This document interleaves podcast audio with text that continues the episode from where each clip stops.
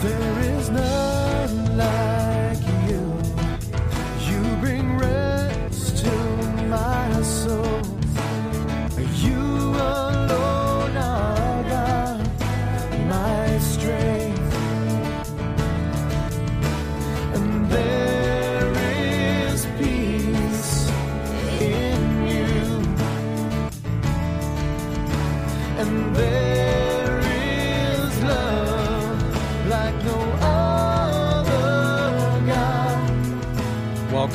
Valley Christian Church. We hope you enjoy this message and we would love for you to join us on Sunday mornings at 10:30. We're located at 432 East Pleasant in Tulare. After listening to this message, take a moment to browse our website for current and upcoming events. It is our prayer that ultimately you learn to love the Lord with all your heart, soul, mind, and strength. If you'll grab your Bibles and turn to Nehemiah 9 this morning, we'll do a quick review here. You might remember in chapter 8, God's people have finished rebuilding the wall. Nehemiah was called from uh, basically the Iran area, the Persian area, to come back to Jerusalem to rebuild the wall. And God's people did this, both for spiritual reasons and physical reasons. The identity of, of Israel and, Jew, uh, uh, and Jerusalem was being established at this point. So they gathered up to celebrate, and they called Ezra, their, their priest, their pastor, their, you know, the resident biblical scholar, and said, you know, he spent 14 years teaching them, and they said, teach us. Come and teach us. We want to hear the word of God. So he teaches, uh, teaches them, and, and they break up into different groups, and he has this like teaching team that goes out and they discuss different things in the scripture so they can read and understand. And while they're studying the word of God, the Holy Spirit just affects them in a way that they just begin to weep. And we have to ask ourselves, well, well why? Because they realized that their sin was so large that it convicted them. And anytime you read the law, anytime you, especially the first five books of the Bible, it's all the do's and the don'ts. You start reading some of that, you start to see your sin. And, and the law condemns the sin. And they begin to repent of that sin. So much so that they had to tell them, okay, okay, okay, hey guys, we, we understand you're repenting now. Now let's turn that repenting into joy. And they had to go out there and say, stop crying. Let's have some joy here because, because you know, the joy of the Lord is your strength. And sometimes we have to get over our sin. Well, first of all, we have to do what with our sin? We have to recognize that we're sinning. We have to recognize that, okay, maybe that's, this part of my life, this thing that I keep doing is, is a sin. And then they begin to, to repent of that sin. We can't ignore it.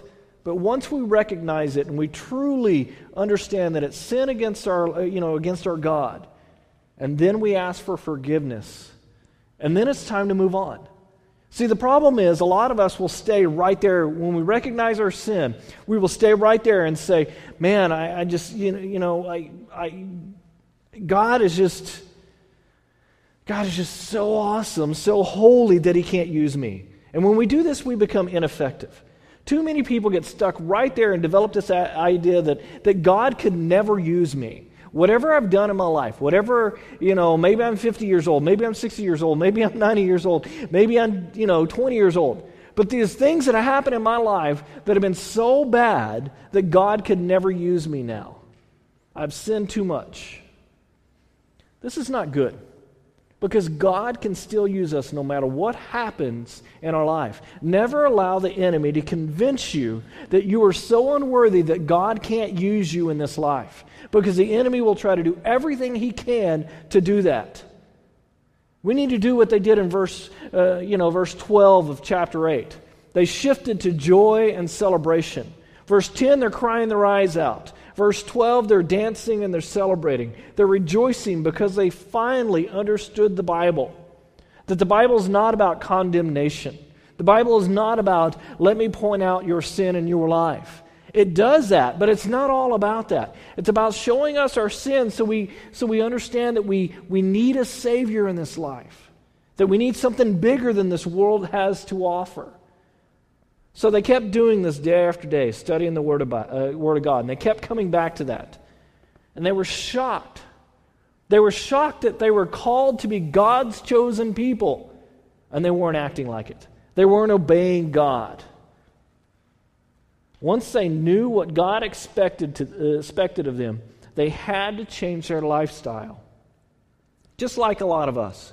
Once we understand we have a responsibility to change our life, to change our attitudes and our actions, how we treat people, how we allow ourselves to be treated. When the Bible comes alive to us, it does something, it expects change. And now we have a responsibility to do that change. To say, hey, the Bible is telling me the situation that I am is sinful. So, what I'm going to do right now, I'm going to change that. The Bible is telling me that I'm currently saying and doing what the things that I'm currently saying and doing are not right. So I'm going to change that right uh, that right now. The Bible even tells me to give back. I haven't even been giving anything to God. So, you know, man, you, you, know, some people, you know, the, the you know, you got to go with the rule, 10%, right? Well, okay, well, when we get to discussing tithing and stuff, we'll talk about that kind of stuff.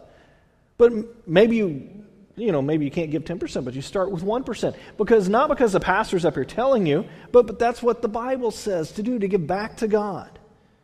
See, it's very dangerous to study the Bible. Have you ever heard of Wycliffe? It's an organization that translates Bibles to different languages around the world. It's a really cool uh, organization. Well, they were translating the Bible into uh, to a language called the Newberry language down in Panama. And they spent 12 years trying to get it all down right. You know, the, the different dialects, the different sayings. You know, I have this, I have this uh, pidgin Bible, uh, a Hawaiian pidgin Bible. And you would read it and you sound so goofy reading it out loud. But the people that speak Hawaiian pidgin, they understand what it says. And in fact, it's called Da Jesus Book. And you say, Da Jesus Book. That's how they say it. Well, they were doing this into this Newberry language, all the nuances and stuff. And they finally went out to test it. And they, finally, they found a guy that, that had a Spanish Bible, but his native language was Newberry. And they said, Well, here, you know, read this and, and tell us what you think. So he comes back a couple of weeks later and he just literally he throws down the Bible at them. And they're thinking, man, we, we must have really messed up in this translation. He's like, I don't want it. And they're like, well, what's wrong with it?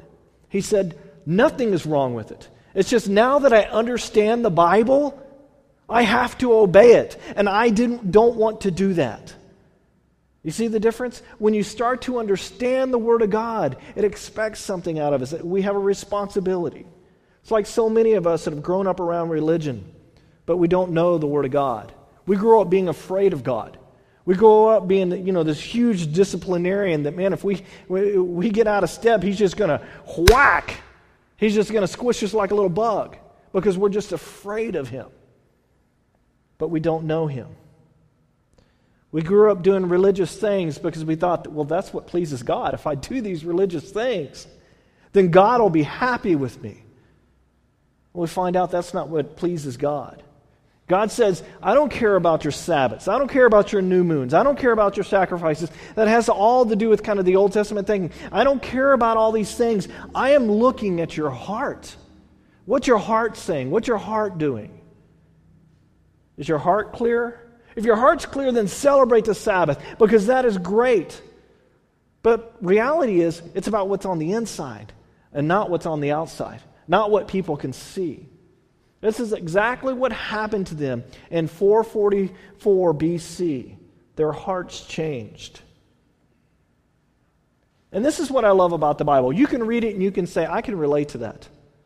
You know, I was reading the other day, and, and the Lord was telling me, uh, and this is always bad when it happens to the pastor because the pastor's a regular person. But the Lord says, Well, your attitude's kind of wrong in this. Your motivation's kind of wrong in this. And I'm like, Okay, I'll have to change that. And it's difficult to change those things. These guys discovered that they were not celebrating this feast that God wanted them to do for over a thousand years. God, you know, God didn't want them to celebrate the feast so they could have a day off of work. God wanted them to celebrate this so they could understand the truths that were taught during these feasts. And it got me really thinking as Brandon gets older, when we come to different celebrations around our nation, I'm going to somehow come up with scriptures that relate to that celebration. So it's not just, oh, it's a day off, we get to watch football. Oh, it's a day off, uh, we get to, you know, go do this, we get to have a picnic. But to, to understand freedom and to, you know, Fourth of July, to explain to my son, God gives us ultimate freedom. And here's the scripture to back it up. That's why God wanted them to have this feast. It wasn't so they could just go out and have fun, that it would be passed down to their children. And they, they would remember it when they feasted also. So they're reading this and they're saying, hey, you know, that time, that feast that God wanted them to do, that, that's supposed to be right now. We should be doing this. Well, let's celebrate this, this feast of booths or tabernacles. We got to do this. When's the last time we've done this? And they're like, um, a thousand years ago. Well, what do we do? I don't know. Well, let's figure it out. We get off work, we eat, we celebrate, we go camping with the, you know, with the families. We, we talked about this. It was an outside feast for a week. There's no downside to it. So they started it right then. It was fabulous. They were reading in the Bible, they were reading something, and they were figuring it out and saying, hey, we should be doing this. And then they do it. How novel is this? It's not a six month discussion to decide whether they should dis- uh, to obey or not. Not, well, you know, let me, let me research online and see what, you know, the scholar so and so thinks about this. Or let me go ask the pastor what the, you know, you know, maybe we should have a class on this so we can decide what to do. No, that's a, that's a smokescreen, and that's what religion does. See what a cop out religion can be? That is bad religion. Good religion says, wow, this is saying I should stop sleeping with my girlfriend. Well, it's kind of weird since she's the one that brought me to church in the first place. Maybe I need a second opinion. That's what the, you know, bad religion says. Maybe I need a second opinion there. Well, maybe this was just for back then and not right now. And then I read in the Bible that says that heaven and earth shall pass away, but the Word of God does what? Lives forever. Word of God lives forever. Man, I like the Spanish version of the Bible a lot more.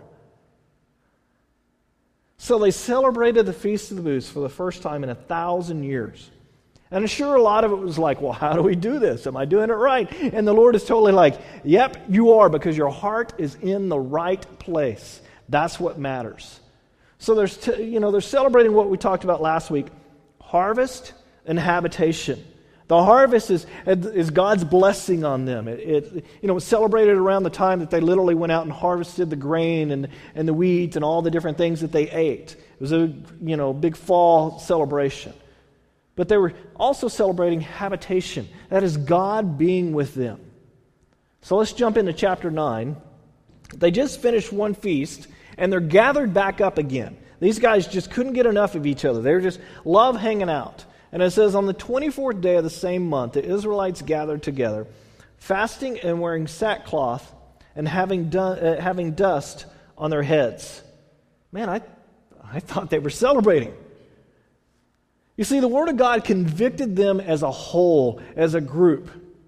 It's kind of weird when the Holy Spirit just grabs a hold of a whole group and convicts them. Maybe it's a family or maybe it's a small group that says, we need to be, you know, we need to be doing this. And you go, man, the, the Lord's really been trying to tell us something, a common truth that says, you know, this is, you know, basically this is what's happening to these people. They're God's chosen people. And they're just now listening to God for the first time in a very long time. So they're feasting, and now they're, they, you know, they were feasting, now they're fasting, and they're wearing sackcloth, and they're putting dust on their heads. Now, what is sackcloth? Burlap. It's you've ever seen burlap? It's it's very you know it's a cloth that's not comfortable to wear at all. I mean, it's rough. It's to say these are not my normal clothes. Something is going on here. You know, this would be like all of us coming to church in hefty bags, going, "This is not what I normally wear on Sundays." I almost put one on. I thought it'd be kind of funny, but then at the same time, I thought, "Man, what weird looks would I get?" That's exactly what they went through. I'm mourning. And people are going, what, What's going on over there? Why are they wearing that? And then they put dust on their heads. It was a, a physical form of, of mourning back then. They literally would take the, the, you know, the burnt embers from, from a fire that has died down, has cooled off, and they would dust their heads. They would dump it on their heads. It's a physical recognition of, I am in mourning. So something happened when they studied the Bible and they repented.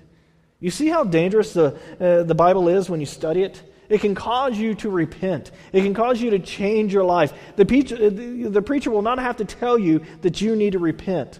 Your friend will not have to tell you what you're doing is wrong, you need to stop it. The Bible says it, and you say, Man, I, man, the Bible's telling me I need to repent. If you don't want to repent, then stay out of the book. Stay out of the Bible. Don't open it. Because by the time you start reading it, you will understand that you need to repent because we all have sin in our life. When you read the Bible, you will start to see that our actions, maybe our tone of voice, maybe our attitude, our anger, our gossip, our lust, all these things start coming up. And you will even say, Man, I, I need to put down this word for a while. It can be overwhelming. We can get the sense of saying, I am so awful. And then we might even say, well, this is not good religion because good religion doesn't tell you how awful you are.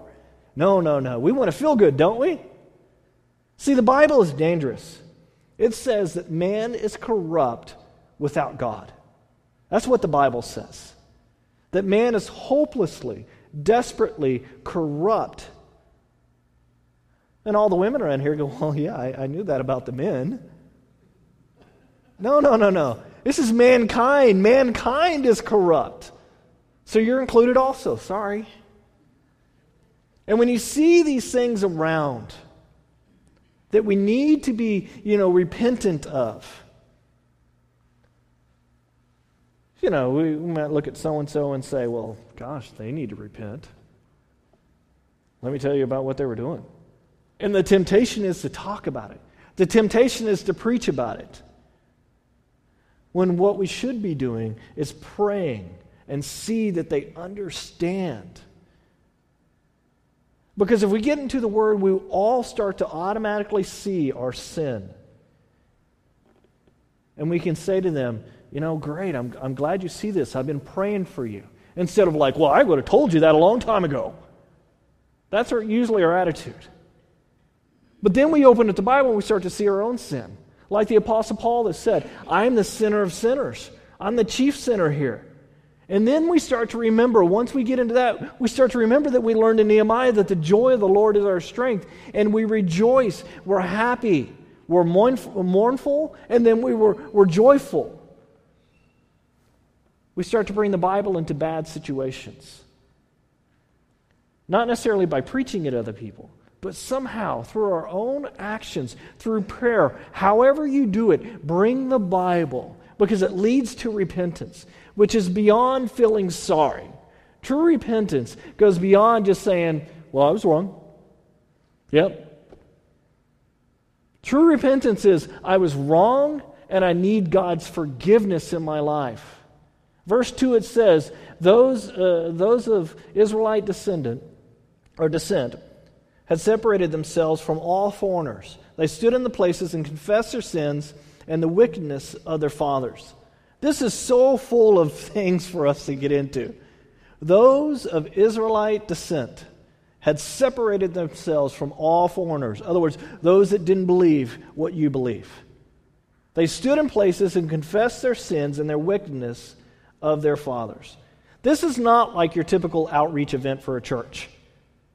You would scare people that way. They're not going to bring in visitors. They separated each other, uh, themselves from, from those. And they were honest with each other. They have what you call believers' repentance, is how we call it. Those that have already called themselves followers of God, saying, uh, saying that we have sin we need to repent. Now, what's interesting that most of the repentance in the church is geared toward unbelievers. But when I read the Bible to cover to cover, what do I see most about that? It's calling believers to repent of their sin. We have it all backwards. In fact, I mean, take the word repent. Re. You understand what I'm saying? Re. R E. Re. We have to repent, repent. In our language, when you use the word re, what does that mean? See, that's why I love you guys. You're so sharp. That means you've done it before. So now you have to do it again. You have to repent. You're, you're penting all over. What is pent? Pent means pen, uh, uh, penitent. Oh, I can't even say it. It's when you're remorseful and you're, you know, you have sorrow. You're, you're re-sorrowing. It's just hard to say it that way. Believers are called to do this in the Bible. You ask believers to repent. You ask non believers to what? Pent. We got to reprint all the signs, don't we? You know, pent and be saved. It's not repent. Repent for the believers. You're already saved. I know, that's the way my mind goes, you know? To be really sorry for our sin, we say, How can I be sorry? I was saved when I was seven years old. I'm saved and I'm sealed and I'm delivered. You know, the, the old song, Saved, Sealed, and Delivered. I have nothing to repent of because Jesus is continually saving me. So I don't have to repent. In fact, there's some teachings that, that even say that. Brother, just by your attitude, it tells me you need to re, re, re, re, repent. They stood and they confessed their sin. Now, how weird would that, you know, that be? Pastor Allen, could, could I have a word with you? You know, I've been having an affair at the office, and I'd like some time during the service to, to stand up and to tell everybody. My wife doesn't even know. In fact, the, lady I've been having an affair with, she goes to church also. She's sitting right over there. I mean, we would be like, whoa, we couldn't handle that, could we? They stood and they confessed their sin. Man, that would be weird. They stood and they confessed their sins and the wickedness of their fathers. The things that they had done and the things that their fathers had done, they accepted blame for the sin of their nation. Now, this is foreign to us in the 21st century. We have decided that the key to emotional health today is to blame our parents. We've discovered this in books and teachers and counselors. There's all these theories that it's not really our fault that we're messed up, it's our parents' fault. Thank God, right? This is why we're so messed up. And you know what? It really is. Especially when you figure out, wow, no wonder why I'm an alcoholic. Because my, my dad was an alcoholic, and my, my dad's dad was an alcoholic, and my dad's dad's dad was an alcoholic. I mean, yeah, it is, in, in that sense, it could be the family's fault, you know, handing that pattern down. But you know what? It's life changing when we discover this. We see the pattern in our family line. Maybe we see all the divorce in our family. So we have to be careful and go, that's not a, that's not a direction, that's not a path that I want to go on. We see the alcoholism, we go, okay, I need to stay away from alcohol because for some reason in my family, it, we're attracted to it. Now you could, I mean, you could go with any sin here. You could go with lust, you could go with lying, you could go with all these things. But it's freeing when we discover this and we say, man, I need to change this. I need to break that right there. I had great parents. And the older I get, the more I see how great they were and are, with my mom still living. But I've also realized that there are some things that weren't so great. So I'm going to list them all out for you today. Not really. But I had to stop there and if I stayed at that blame part, then I'm doomed to do the same thing. I'm doomed to, to never break the chain. I will never draw that line and say, I'm not going to go here. My dad was, you know, he, he, my dad wanted well behaved children. And I tell you, we were. You, you take four young boys out to eat, and you have other people complimenting you. Well, Mr. Orr, your, your kids are just amazing when you take them out. That's because we had this healthy and somewhat unhealthy fear of my dad at the same time. Man, he disciplined well. So I'm sitting there going, today's day and age, that would be crossing a line. Back then, it was perfectly acceptable. He disciplined how his dad disciplined and how his dad disciplined. So I have to look at it and say, okay, I want to discipline my child. I want a well behaved child. You know, the, the Bible says that we need to have well behaved child, that the, the sons should listen to their fathers, the kids should listen to their parents. But at the same time, there's a line that I got to be careful of. Because I know my dad went across that ever so often, and I have to be careful not to do the same thing. But I can't just sit there and go, my dad disciplined too much. If I stayed right there, what would happen? I would do the same exact thing. I got to recognize it. I got to change it. I got to repent. They confessed the sins of their fathers to recognize what was not good, to realize there are sinful things so they wouldn't do it the same way. Man, we read the word and we see what our parents did. And then we go, man, Lord, you're so gracious with them. Help me not to be the same way, but man, continue that graciousness with me. See, the Israelites, they confess for a thousand years worth of sin. I mean, take a guy that's 40 years old. He's saying, I'm sorry for the 40 years that I didn't celebrate this feast that you've been telling us to celebrate. We didn't study your word, we didn't even know about it. See, they use the word wickedness in here, or, you know, iniquities is another way of saying it. That means wrong actions and attitudes. That means evil thoughts and evil deeds. It means imperfections, sinful tendencies, and flaws. Father God, I confess to you right now the propensity to do what? Pick a sin. Gossip. Gossip is huge in the Bible. If you read the New Testament, you're going to see, you know, Paul coming down, almost every book of the New Testament coming down on gossip. Father God, I confess to you that I was raised by a gossipy mother. And between you and me, Lord, she's still gossipy to this day. I mean, let's be honest. And her mom's gossipy. That's my grandmother. And her mom's gossipy. And I mean, they were our whole family. It's in our DNA. It's a habit with us. Can you forgive me of that? Can you change me of that? Because you'll have to do it because it's in my DNA. I can't do that. I was raised that way. That's how we have to look at things. We can't go around and blame everything on our parents. But it's, you know, there's some things that we have to recognize and go, I want to do that a little differently and improve on things. Recognize the great things that they did and improve on some of the other things that maybe you don't want to do. Maybe it's not even a sin, maybe it's just something that you want to change.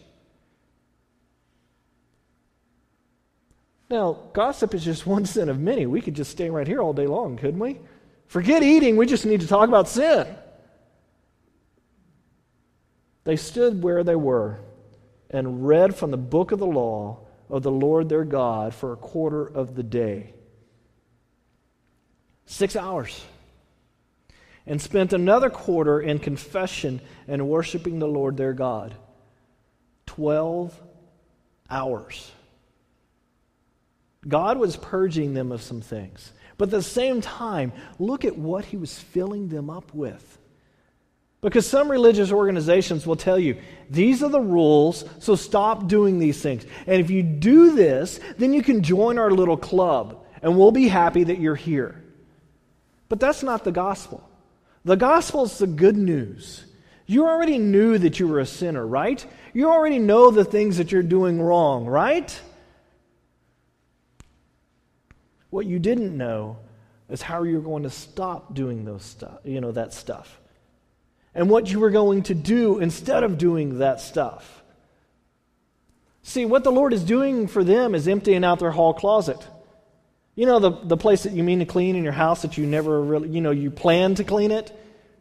One day I'll get out there. I think I've cleaned up my shed four times and I still hadn't finished it. You know, it's, you know, it's all the stuff that only the family sees. You, if you have guests, you never take them over into that area. And God is cleaning out the side yard, those family issues. He's just not, you know, scrubbing it and making it sterile. He's making it livable so you can use it. He takes something that's dysfunctional and makes it functional. And the way he does this is what the Bible calls washing us with the Word of God. That's why the Bible is so important. That's why getting into the Word is so important because it cleanses us, it washes us, it shows us our sin, but it gives us something to replace it with. I want to suggest more Bible study and more prayer because the Bible is our food. The Bible is our medicine. The Bible is our water. And if we don't get fed, if we don't get our medicine, if we don't get our Diet Coke, I mean our water, then what happens? We get sicker, right? And if you get sick, then you cannot function. So this week, I want to encourage you to carve out some time and get into the Word of God. We've kind of talked about this. Man, pick a psalm, pick one thing and read it. And then a couple days later, pick two things and read it. And just slowly over time, build up some time where you, you actually get into the Word. Man, you want something encouraging? Read Philippians. Don't promise an hour. Oh, Lord, I'll give you an hour this week. I'll give you an hour today, because guess what? it won't happen if you haven't been doing it. That's just reality. Start with five minutes and then bump it up to 10 minutes the next week. But you have to crack it open. You have to go through some of it. And as you do, you will develop a taste for Scripture. It's kind of like an adult that, you know, gets a taste for vegetables. How many of you grew up loving vegetables? Okay, there's a few hands. I don't understand you people. You're just weird. You know, my son's starting to get pickier in what he eats, and, and the last three or four days, he, he just hasn't been eating much. And we figured, well, when he gets hungry, he's going to start eating finally. I'm not going to stuff it down him. Can't hold him down. He's starting to get pickier. He doesn't like certain vegetables now. Broccoli, even if we hide it in like a cheese chicken mixture and put it in his mouth, he will eat everything else and then dig it out of his mouth and look at it and throw it down on the plate. As an adult, we get a taste for vegetables, hopefully, because it's good for us. As an adult, as we get into the Word of God, we start to get this taste for it. We understand that it's good for us, so therefore we read it. That is the Word of God for us. It's so important. Because if we don't do it, it's like not drinking our water. It's not like not getting our medicine. It's like not getting our food. And we wither and we die. And then we end up what? Looking just like the world, going, well, I don't know why the people call this sin. It's because it goes against the Word of God. It goes against who God is and what He wants for our lives. We confess our sin, and then we move forward. Believers' baptism, believers, you know, everything is, is all about repentance. We understand that we need to stop doing these things that we've been doing. We already believed, and now it's time to do something about it. So get into the Word of God. It can change your life if you allow it to. Hmm. Well, let's pray.